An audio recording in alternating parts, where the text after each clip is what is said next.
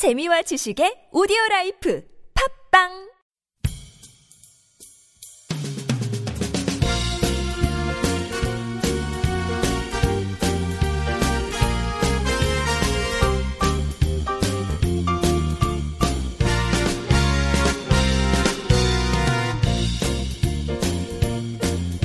안녕하세요 이동 기자입니다.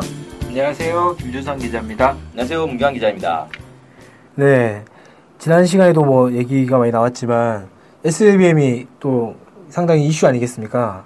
또 북에서 24일 날 새벽에 SLBM을 발사를 했고 다음 날 어, 성공 중에 성공, 승리 중에 승리다 이렇게 얘기를 하고 했었는데요. 이와 관련해 가지고 여러 가지 의미가 있을 것 같은데 이것 관련 좀 주목해야 될 부분이 어떤 것인지 이런 것들을 좀 얘기를 해봤으면 좋겠거든요. 네. 네. 그, 일단 SLBM을 쏘고 나서 곧바로 나왔던 얘기가 야, 이 사드 배치 물 건너 가는 거 아니냐 이런 얘기들이 나왔습니다. 네. 물론 이제 양쪽 주장이 있어요. 하나는 그래서 사드를 빨리 도입해야 된다. 뭐 이렇게 주장하는 데도 있고. 그게 국방부 주장이죠. 네. 네. 어, SLBM은 어, 사드로 막을 수가 없다. 그래서 사드는 이제 무용지물이다 이런 주장들이 있습니다. 네. 그래서 이 부분이 좀 이제 쟁점이 될 수 있는데 일단 이번에 이제 발사한 사드는 고각 발사를 했단 말이에요. 그래서 한국 SLBM이 아 그렇죠 사드가 아니죠 SLBM을 고각 발사했죠 SLBM을 고각 발사를 했는데 한국 군 당국에서 이제 분석한 건 이게 고각 발사가 아니라 정상 각도로 발사를 했으면 1000km까지 날아갔을 거다라는 거예요. 네. 그러니까 이번엔 고각 발사를 해서 500km만 날아간 거거든요. 1000km를 날아갈 수 있고 거기다가 이게 연료를 다 안 채운 것 같다 이거예요. 그건 어떻게 알았을까요? 짐작이죠. 아, 관- 관시범인가? 그게 저는 궁금했습니다. 그게 연료통을 두드려 보면 약간 통통 소리가 나지 않았을까 싶은데. 궁- 두드려 봤나? 궁예인가? 네. 야, 아무튼 연료를 가득 채우면 2,000km도 날아갈 수 있을 것이다. 뭐 이렇게 얘기를 했어요. 근데 아마 이 SLBM 자체가 크기나 이런 재원들을 봤을 때 2,000km 정도 날아가는 미사일인데 이거 500km밖에 안 날아갔고 고각 발사가 아니어도 1,000km까지밖에 안 날아가는 비행을 했단 말이에요. 그러니까 아마 아 연료를 안 채웠나 보다 이렇게 음. 이제 판단한 게 아닌가 뭐 아, 뭐 추정입니다. 길이나 이런 걸 보면은 연료가 얼마만큼 들어간다 이게 계산이 되는데 예, 그럼에도 불구하고 한 1000km밖에 안, 절반밖에 안 날아간 것 같으니까 이렇게 추정한 거 아니냐 이런 거죠. 그렇죠. 그렇게 추정했을 거라고 추정합니다. 네. 네. 이번에는 고체 연료라고 해서 상당히 많이 관심도 끌더라고요. 예, 고체 연료를 썼다. 뭐 이제 사실 미사일은 고체 연료를 써야 돼요. 액체 연료는 이 주입하는데 시간이 걸려서 기동성이 좀 떨어집니다. 미사일로서는 의미가 없지 않나 싶은데요. 네. 그 뭐냐? 갑자기 단어가 생각이 안 나네요. 액체, 액체 연료. 아, 액체 연료 말고요. 한국에서 하는 아, kill chain. 아, 어, kill chain이 액체 연료를 가정해 놓고 이제 북한이 이렇게 쏠 것 같다 하면 우리도 쏘- 준비한다 아. 이게 kill chain 메커니즘이잖아요. 네. 네. 네, 그래서 완전히 이번에 고체 연료라서 처음부터 다시 짜야 된다고 음. 전문가들이 그러더라고요. 근데 액체 연료를 쓴다 하더라도 그건 사실 좀 말이 안 되는 게 액체 연료 주입하는 걸 보여주냐 이거예요. 안 보여주지. 어떤 바보가 그걸 보여줍니까? 터널 안에서 액체 연료 주입한 다음에 트럭으로 끌고 나와가지고 쏘면 끝인데 그걸 뭘 어, 액체 연료를 주입하는 걸 보고 그제서야 뭐 반격을 한다. 이건 좀 말이 안 되는 것 같고요. 액체 연료 주입할 때 한낮에 하지 않을 거 아닙니까? 기본적으로. 밤에 할 수도 있는. 원래부터 거고. 말이 안 되는 전략이었는데 이제 그말 안 되는 것도 더 말이 안 되는 거죠. 네, 아무튼 이번에 이제 이번 발사에 대해서는 대체로 다 성공이다. 어, 미사일은 제대로 작동하는 것이다. 뭐 이렇게 좀 평가를 하고 있고요. 이 SLBM은 현재 미국, 영국, 러시아, 프랑스, 중국, 인도만 보유하고 있는 어, 첨단 전략 무기입니다. 아, 인도도 있어요? 예, 인도도 있어요. 어 그렇군요. 원래 인도가 이제 러시아에서 빌려다 쓴 거 아니었어요? 빌려다 썼는데 어, 직접 개발도 했습니다. 아, 아. 그래서 이제 빌려다 쓰면서 살짝 봤군요. 그래서 reverse engineering인가요? 네. 어, 그래서 이제 이런 나라들만 가지고 있는 첨단 전력 무기고 이게 잠수함이다 보니까 물 속에 있으면 이걸 추적을 할 수가 없어요. 물 속에선 레이더가 안 통하잖아요. 네. 이제 음파 탐지기를 통해서 잠수함을 추적을 해야 되는데 음파 탐지기는 또 거리에 한계가 있단 말이에요. 레이더처럼 아주 멀리 뭐 사드 레이더처럼 막 2,000km까지 뭐 바라보고 이런 게 안 되는 거죠. 그래서 사실 바다 한가운데로 들어가 버리면 잠수함은 거의 찾을 수가 없습니다. 그러니까 언제 어디서 발사할지 알 수가 없는 거예요. 그래서 현존하는 최고의 반격 무기다. 뭐 이렇게 봅니다. 그러니까 쉽게 말해서 어떤 한 나라가 핵 공격을 받아가지고 완전히 초토가 됐다. 그래도 잠수함을 통해서 반격을 할 수 있다는 거죠. 음. 최고의 선제 공격 무기도 될수 있지 않나요? 그러면 그렇죠. 선제 공격 무기로도 쓸 수가 있죠. 어디서 쏘는지도 모르는데 갑자기 뿅 하고 날라오면 뭐야 이렇게 될 수도 예. 있을 것 같은데요. 하지만 선제 공격으로는 아마 군사 전략상으로는 안 쓰는 게 맞습니다. 아, 왜냐하면 남겨놔야 되거든요. 반격할 수 있는 음. 무기를 남겨놔야 되기 때문에 선제 공격은 그냥 지상에서 쏘고 음, 지상에서도 사실 어, 몰래 쏠 수는 있잖아요. 먼저 쏘는 사람이 이기는 거죠. 네. 그러니까 아까 말씀드린 것처럼 터널 속에다가 미사일 숨겨놓고 연료 주입한 다음에 터널 밖에 나와서 바로 쏴버리면 그게 실제 그 차량 이동식 미사일 같은 경우는 발사하는데 1분도 안 걸리거든요. 네. 터널 밖으로 나와가지고 1분 안에 쏴버릴 수 있단 말이에요. 그럼 선제공격 할 수 있는 거죠. 음. 근데 이런 것들은 이제 핵 공격을 당했을 때 완전히 다 초토화가 될 수 있는데 음. 잠수함은 그런 가능성이 없기 때문에 안심하고 반격할 수 있는 최후의 수단으로 마지막 네. 카드 뭐 이렇게 이제 남겨놓는 게 잠수함인 거죠. 네. 자 어쨌든 이번 이제 SLBM 북한의 SLBM이 성공을 하는 바람에 사드 같은 경우 이제 문제가 심각해진 게 원래 사드 레이더는 고정식이라는 거예요. 그러니까 자기가 원하는 방향을 이렇게 쭉 돌아 돌아볼 수 있는 게 아니라 한 번 딱 배치를 해놓으면 계속 고정으로 한 곳만 보게 되는데 그 범위가 120도라고 합니다. 아, 네. 120도. 120도면 그렇게 작은 범위는 아닌데 어쨌든 전체 이제 360도 중에서는 3분의 1인 거잖아요. 네. 240도나 남네요. 네, 240도. 그래서 사드를 제대로 하려면 이제 포대를 3개를 배치를 해야죠. 그래야 아. 360도가 다 아. 커버가 되겠죠. 그럼 우리나라 어떻게 살아요? 네, 아무튼 근데 사드를 가져오는 이유가 북한의 미사일 때문에 가져오는 거니까 당연히 북쪽을 향하고 있을 거 아닙니까 레이더가. 네. 어, 북한을 어, 명분으로 해서 가져왔는데 사실은 서쪽을 향하고 있다. 그래서 중국만 보고 있다. 이러면 이제 안 되겠죠? 그래서 북쪽을 향하고 있을 건데 북한에서 잠수함 타고 남쪽으로 내려와서 쏘아버리면 대책이 없다는 거예요. 사드 레이더에 걸리지 않는다는 거죠. 그래서 아, 이 사드의 문제가 심각하다. 뭐 이런 게 이제 좀 지적이 되고 있습니다. 네. 그래서 일부에서는 핵잠수함을 개발해야 된다. 또또뭐 들여와야 된다. 뭐 이런 얘기를 하더라고요. 예. 근데 저는 그게 도대체 무슨 논리인지 알 수가 없어요. 저도 이상하더라고요. 아니 잠수함을 핵잠수함으로 다 막을 수가 있나?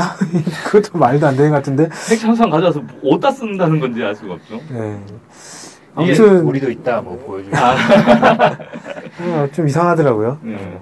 자, 아무튼 이 북한의 미- SLBM 개발 속도가 사실 상당히 빠른 상황입니다. 왜 그러냐면 작년에 이제 처음 첫 시험 발사를 했잖아요. 네. 그때 군 당국에서 얘기한 게 실전 배치에는 최소 5, 6년 걸린다고 분석을 했어요. 음. 그다음에 올해 4월 달에 또 시험 발사했을 때는 30km 났죠. 예, 3, 4년 걸릴 거다 실전 배치에 이렇게 얘기했어요. 그러니까 1년이 지났으니까 최소 5, 6년 걸린다라고 주장했던 게 1년 줄어들어서 4, 5년이라고 해야 되는데 3, 4년 걸린다고 했어요. 그러니까 2년인 줄 알았네요. 네, 1년이 지나면서 이제 좀 고평가를 해준 거죠. 음. 아, 좀 1년 정도 더 단축이 됐네. 근데 그러고 나서 몇 달 지나서 지금 이제 몇 달 안 지났잖아요. 한 4개월밖에 안 지났는데 네. 이번에 딱 쏘고 나니까 미국 전문가들 하는 얘기가 2년 안에 실전 배치 가능하다 이렇게 얘기를 하고 있어요. 음. 근데 일각에서는 연말에 그러니까 올해 안에 실전 배치 가능하다라는 주장도 하고 있습니다. 뭐 대표적으로 문근식 국방과학연구소 전문위원이 그런 이제 얘기를 하고 있습니다. 연내 실전 배치 가능하다. 어. 왜냐하면 실전 배치와 실전 배치에 필요한 모든 단계를 다 거쳤다는 거예요. 음. 끝났다는 거죠. 그러니까 이제부터는 생산해서 배치만 하면 끝이라는 거죠. 음. 그렇게 얘기를 하고 있습니다. 어쨌든 북한에서 어떻게 평가하고 있냐면 지난해 5월 전략 잠수함 탄도탄의 수중 사출 시험을 성공시키고 불과 1년도 못 되는 기간에 비행 시험 단계에 진입하는 빠른 개발 속도를 과시한 데 이어 오늘 또다시 보다 높은 단계의 탄도탄 수중 시험 발사에서 성공했다. 이렇게 이제 평가를 하고 있습니다. 그래서 상당히 이제 빠른 개발 속도를 가지고 있다는 걸 자신들도 이제 그렇게 자랑을 하고 있는 거죠. 음. 그렇게 이제 작년 5월 달에 처음 시험을 했고 4월 달에 또 실험을 했고 이번에 완전히 다 성공을 해버렸어요. 그래서 콜드런칭의 안정성 이와 관련해서는 또 이런 분석도 하더라고요. SLBM으로 유튜브에서 검색하면 각국의 SLBM 발사 장면들 볼 수 있거든요. 네. 근데 보통 이게 물 밖으로는 가스 분출로 이렇게 올라와요. 그래서 물 밖에 나와서 점화를 해서 날아가는데 보통 이게 물 밖으로 탕 튕겨 올라온 다음에 약간 멈칫하다가 이 점화돼서 쭉 올라가는 방식이에요. 근데 이번 북한에서 발사한 거는 그런 멈칫하는 이 구간이 없어요. 올라오면서 자연스럽게 그냥 바로 날아 올라가 버리거든요. 어. 매우 안정적이네요. 예, 그러니까 점화 타이밍을 아주 음, 잘 잡았다 이거죠. 그래서 점화 타이밍 기술이 오히려 음, 다른 SLB보다 낫지 않냐 이렇게 분석하는 분들도 있더라고요. 어. 근데 이건 뭐이 유튜브에 올라온 동영상만 가지고 평가하기에는 음, 좀 정확한 건 아닌 것 같고 어쨌든 이거랑 그다음에 로켓 단분리 이번에 쏜 게 2단 로켓이거든요. 네. 단분리도 성공했고 그다음 대기권 재진입도 성공했고 그다음에 어, 명중 정확성도 어, 테스트를 했다 이렇게 이제 북한은 공개를 하고 있습니다. 북한이 사진 보니까 진짜 좋아하더라고요. 네, 완전 성공했다. 뭐 이런 거죠. 음. 그다음에 이제 또 논란이 됐던 것 중에 하나가 그리드핀이라는 게 있습니다. 음. 이 그리드핀이 지난 6월달에 화성 10호, 그러니까 한국에서는 무수단 미사일이라고 부르는데 거기에도 부착이 돼 있었거든요. 네. 그때 이제 한번 좀 논란이 됐었어요. 그 뭐냐면 와플 같이 생긴 거. 예, 예. 네. 파리치같이 생겼다라고 파리치. 주장하는 사람도 있고. 음. 네. 이 그리드 그물 그물망이라고. 예, 예, 그렇죠. 그물망 같은 거죠. 이 그리드핀이 과거에 구소련에서 사용하던 낡은 기술이라는 거예요. 그걸 이제 북한이 자신들이 기술이 부족하니까 이 로켓의 안정성이 떨어지니까 어, 부랴부랴 낡은 기술을 동원해서 그걸 이제 맞췄다. 뭐 이런 식으로 이제 얘기를 하고 있단 말이죠. 근데 애초에 이 그리드핀이 개발이 된 과정을 보면요. 뭐냐면은 미사일에 이제 꼬리 날개가 있잖아요. 네. 꼬리 날개가 있는 미사일도 있고 없는 미사일도 있죠. 네. 예. 근데 있는 미사일 같은 경우는 이제 대기권 안에서 날아가는 동안에 비행 안정성을 위해서 달아놓은 건데 이 날개가 사실은 좀 거추장스러워요. 발사대에 세웠을 때 날개가 걸리적거리잖아요.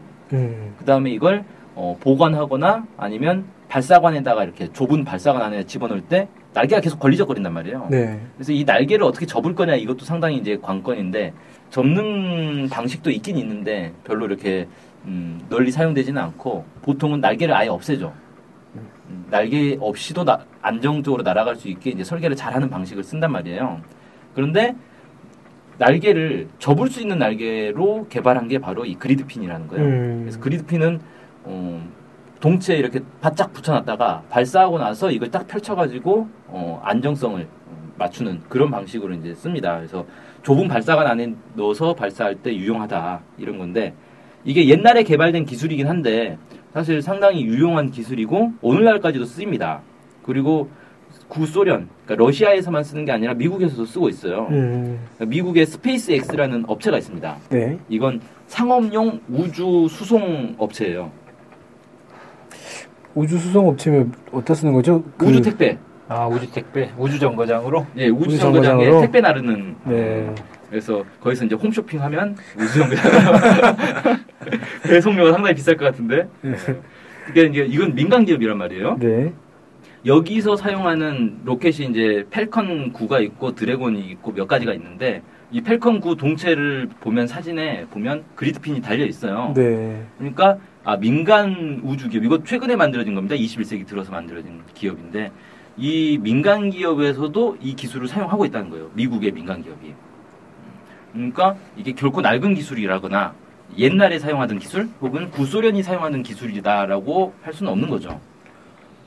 네.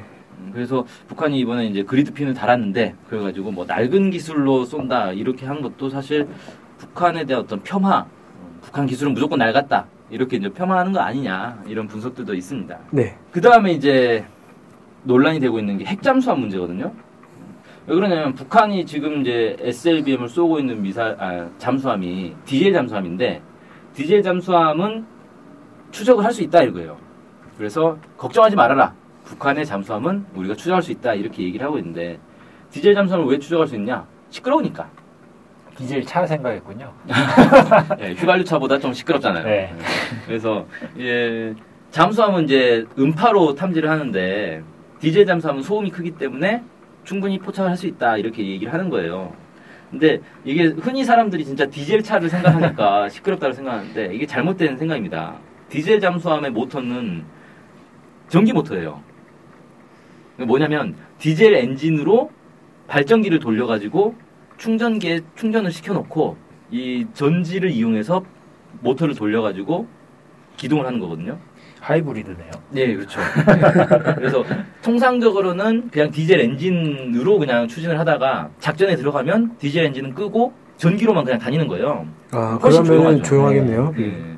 근데 핵잠수함은 안에 핵 발전소가 들어있단 말이에요. 그걸 끌 경수가. 수가 없잖아요. 네, 끌 수 없죠. 이건 핵 물질은 자연적으로 계속 핵 분열을 하기 때문에 계속 열이 발생해요. 만약 이걸 끈다는 건 냉각 펌프를 중단시킨다는 건데 그러면 이제 녹아내리는 거죠. 음. 음, 그래서 큰 사고가 납니다. 그래서 당연히 핵잠수함은 24시간 계속해서 이 발전 소음이 나는 거예요. 거기에 비해서 디젤 잠수함은 필요할 때 엔진을 꺼버리면 조용해지는 거죠. 그래서 오히려 디젤 잠수함이 더 조용하다. 요즘은 그래서 이제 핵잠수함의 소음 문제를 가리기 위해서 핵잠수함 안쪽에 이제 그 소음 방지 이제 판 같은 걸 막 다닥다닥 붙여가지고 소음을 줄이려고 열심히 노력을 하고 있습니다. 음. 어쨌든 디젤 잠수함이 핵 잠수함보다 더 시끄럽다라는 건 잘못된 상식이다. 그래서 오히려 더 추적하기 어렵다라는 거죠. 작년에 제가 생각나는 게 8월 달에 그 남북 간에 상당히 큰 그 위기가 왔을 때 그때 북한의 잠수함이 3분의 1인가 3분의 2가 그 없어졌다. 뭐 그래가지고 네, 상당히 3분의 2가 없어졌죠. 상당히 논란이 됐지 않습니까? 네. 그때 만약에 북한 잠수함이 다 디젤인데 디젤 그렇죠. 잠수함 괜찮다 그러면은 두려워할 필요 없는 거잖아요. 그렇죠. 추적하고 있으면 되는 거죠. 네. 근데 추적 못했다고 했- 제가 봤던 기억이 나거든요. 네. 잠수함은 원래 한 번 물속에 들어가면 추적 못합니다. 이건. 그래서 그런 측면에서 봤을 때도 그냥 디젤 잠수함이라고 해가지고 추적할 수 있는 것처럼 얘기하는 거는 좀 음. 말이 안 된다 싶네요. 예, 그렇죠. 네. 근데 디젤 잠수함은 뭐냐 멀리 갈 수가 없잖아요. 그렇죠. 예, 연료가 한정돼 있고 또 뭐 산소도 필요하고 예, 이게 디젤 잠수함의 한계가 확실히 있습니다. 음, 일단 아까 말씀드린 것처럼 이게 연료를 공급을 해주지 않으면 안 되기 때문에 멀리까지 못 간단 말이에요. 그러니까 사실 한반도에서 이제 작전을 펼치려면 대- 태평양으로 나가야 될 거 아닙니까? 태평양으로 나가서 돌아올 수가 없어요. 돌아올 수 없는 길을 떠나니까. 네, 석유를 시추해야겠네. 네. 근데 미국 같은 경우는 그게 가능해요. 왜 그러냐면 하와이에도 기지가 있고 괌에도 기지가 있고 그러니까 와- 거기 계속 들르면서 주유를 하면 되잖아요. 근데 이- 이건 이제 북한은 그런 게 없어요. 태평양에 해군 기지를 만들지 않고서는 도저히 이제 방법이 없다는 거죠. 어, 그런 문제가 있고 그 다음에 산소 문제 때문에 주기적으로 계속 올라와서 산소 공급을 받아줘야 돼요. 이런 문제가 있고 거기다가 이제 미사일을 쏘려면 사실 등치가 커야 되잖아요. 잠수함 등치가. 네. 그래서 사실 논란이 있었어요. 북한에 디젤 잠수함밖에 없는데 어떻게 미사일 쏘냐 말이 안 된다 이런 논란이 있었는데 어쨌든 미사일 쏘는 부분만 높여가지고 그 문제를 해결하긴 했는데 한 발밖에 못 쏜다는 거죠. 여러 발을 쏠 수가 없어요. 미사일 중에서 이제 제일 많이 들어가는 게 20발까지 들어가는 핵잠수함이 있거든요. 어, 엄청나게 크겠네요. 예, 거기에 이제 탄두에 이제 핵탄두가 미사일 한 발당 10개씩 들어가서 200발의 핵탄두를 싣고 다니는 그런 핵잠수함도 있어요. 그런 이제 핵잠수함에 비하면 이 디젤 잠수함은 미사일 한 번 쏘면 끝나는 거죠.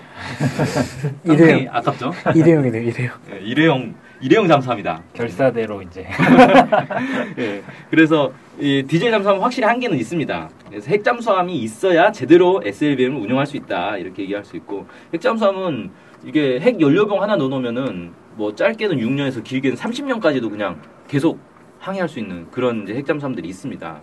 그러니까 아주 연료 걱정이 없는 거죠. 음. 그리고 경수로가 이제 핵 발전이 현재까지는 발전기 중에서 이제 가장 효율이 좋다 그래요. 그 전력이 많이 생산되는 거죠. 그러다 보니까 전기가 남아도는 전기를 이용해서 별의별 걸 다 할 수가 있어요. 음, 바닷물을 전기 분해해가지고 산소를 뽑아냅니다. 아, 그러면 올라갈 필요 없겠네요. 네, 산소 문제를 해결할 수 있죠.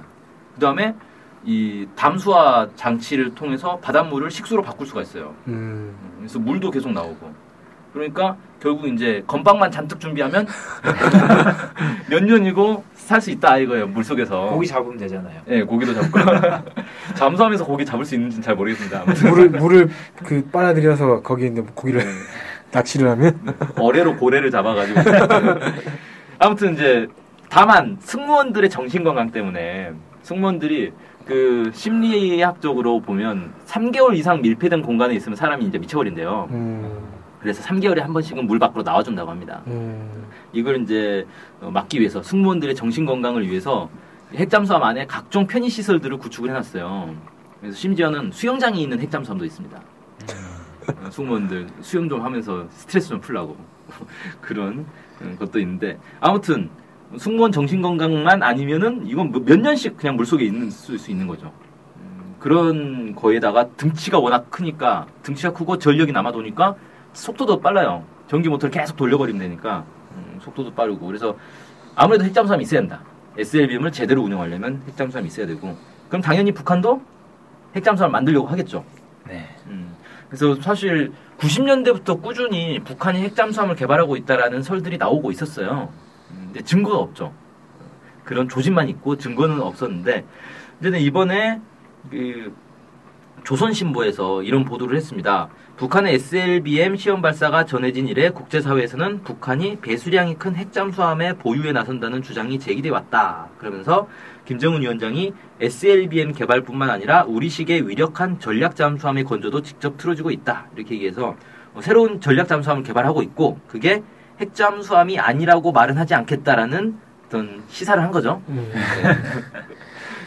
아무튼 전략 잠수함이다. 핵인지 아닌지 모르겠지만 뭐 네. 이런 거군요. 네, 근데 그러니까 지금 쓰고 있는 디젤 잠수함도 북한에서는 전략 잠수함이라고 불러요. 왜 음. 그러냐면 전략 미사일을 탑재하고 있으니까. 음. 하지만 핵 잠수함 얘기를 꺼내면서 전략 잠수함 건조를 하고 있다라고 얘기했으니까 이건 핵 잠수함을 건조하고 있다라는 말이나 다름 없는 거죠. 음, 그렇게 이제 이해할 수 있을 것 같고 작년에 처음으로 SLBM 테스트를 이제 하, 할, 한다 만다 이런 이제 논란이 있었어요. 그때 양욱 국방안보포럼 연구위원이 뭐라고 했냐면 북한의 핵잠수함 개발 가능성이 높다 이렇게 이제 언론 인터뷰를 했었고요. 문근식 전문위원도 이런 얘기를 했습니다. 이미 핵탄두를 완성하고 있는 상황에서 핵잠수함을 개발 못할 이유가 없다. 북한 핵 개발 능력은 상당한 수준이기 때문에 북한에게 잠수함 탑재용 소형 원자로 개발은 어려운 일이 아니다. 뭐 이런 식으로 주장을 했습니다. 그래서 북한이 핵잠수함을 개발할 수 있는 능력이 있다라는 거죠. 음, 그리고 개발하고 올 가능성도 있다. 음. 뭐 이렇게 얘기를 하고 있죠. 그 다음에 이제 8월 25일자 노동신문에서 이런 얘기를 했습니다. 적들이 우리의 전원과 생존권을 조금이라도 위협하려 드는 경우에는 당당한 군사 대국으로서 보여줄 수 있는 모든 사변적인 행동 조치들을 다계단으로 계속 보여줄 때 대하여 지시했다. 김정은 위원장이 지시했다 이거죠. 자, 이 얘기는 뭐냐? 북미 간의 관계가 개선되지 않는 이상 새로운 이제 행동을 다계단으로 단계적으로 계속 보여주겠다 이 얘기예요. 그것도 사변적인이라고 하면 매우 큰 어떤 충격적인 그렇죠. 이런 걸 보여주겠다, 연속적으로 보여주겠다 이런 소리 같거든요. 네. 그래서 아무래도 앞으로 이제 전략 무기들을 계속해서 공개를 할 거다. 그러면 거기에 핵잠수함도 포함되지 않겠냐? 음, XLBM은 이제 보여줄 만큼 보여줬고, 그 다음에 새로운 무기들을 보여줘야 되는데, 제가 이제 꼽을 수 있는 거는 몇 가지 있습니다. 대륙간 탄도미사일 아직까지 안 보여줬어요. 음, 보여만 주고 테스트는 아니잖아요. 네. 대륙간 탄도미사일을 시험 발사할 가능성이 있습니다. 그 다음에 핵잠수함을 공개할 가능성이 있어요.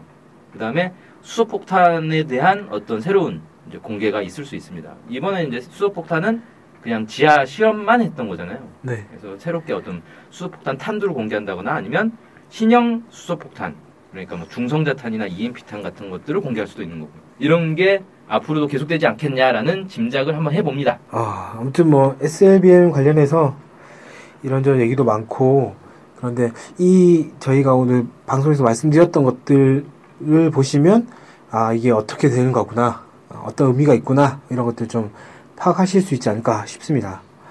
예, 오늘 방송은 여기서 마치도록 하겠습니다. 고맙습니다. 고맙습니다. 우리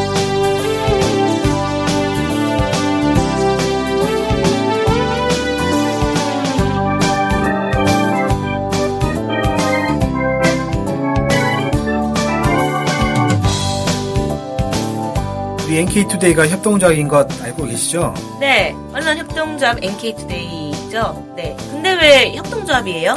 협동조합은 지분과 상관없이 조합원 모두가 동일한 권리를 갖는 민주적인 조직 형태거든요. 아 그래서 요즘 뜻있는 언론사들이 협동조합으로 바꾼 추세입니다. 네, 진짜 멋있어요. 그러면은 조합원이 되면 어떤 혜택이 있을까요? 일단 언론협동조합 NK투데이의 한 가족이 되는 특권을 누릴 수가 있습니다. 특권이요? 네. 예. 그리고 각종 행사나 강연, 도서 판매 등에서 할인 혜택을 받을 수 있습니다. 네. 그럼 조합원에 가입하려면 어떻게 해야 돼요? 저희 홈페이지에 조합원 가입 안내가 자세히 나와 있으니까 한번 보시고요. 전화나 이메일로 연락 주시면 친절히 안내해 드리겠습니다. 물론 물론 조합원에 가입하시려면 출자금과 월 조합비를 준비하셔야 합니다. 아, 그렇군요. 어쨌든 북한 소식을 정확히 보도해서 통일을 앞당기는 언론협동조합 NK투데이의 조합원이 꼭 되어주세요. 그리고 조합원 가입이 부담되시면 유료 구독자로 가입하셔도 좋습니다. 혜택은 똑같습니다. 자세한 내용은 nktoday.kr로 들어오셔서 확인하십시오.